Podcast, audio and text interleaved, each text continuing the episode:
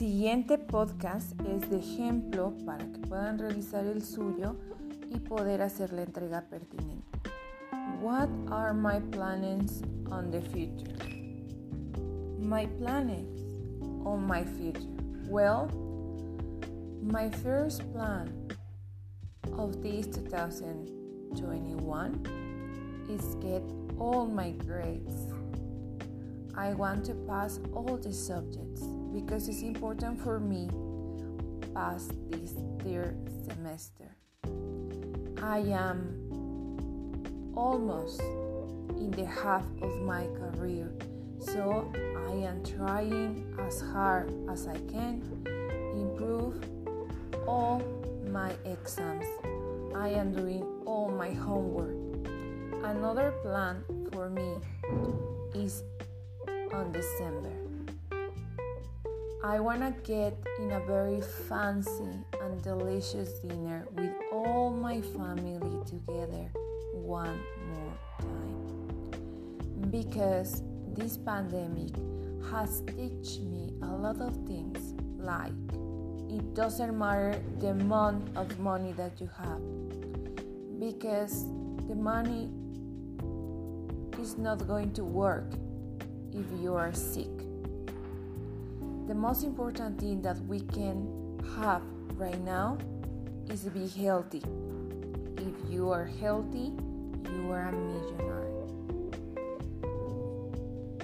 So that is the reason that on December 24, I'm gonna be sit with my family all together in the same room, sharing all these crazy histories about the things that they have already made in this year.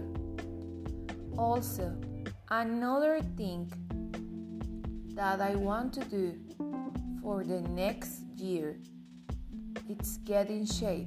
I need to do exercise because it's important for my body and for my health. Another thing that I want to do the next year is come back to the school, have real classes because I am tired of the online classes. They are good. My teachers are great, my classmates too.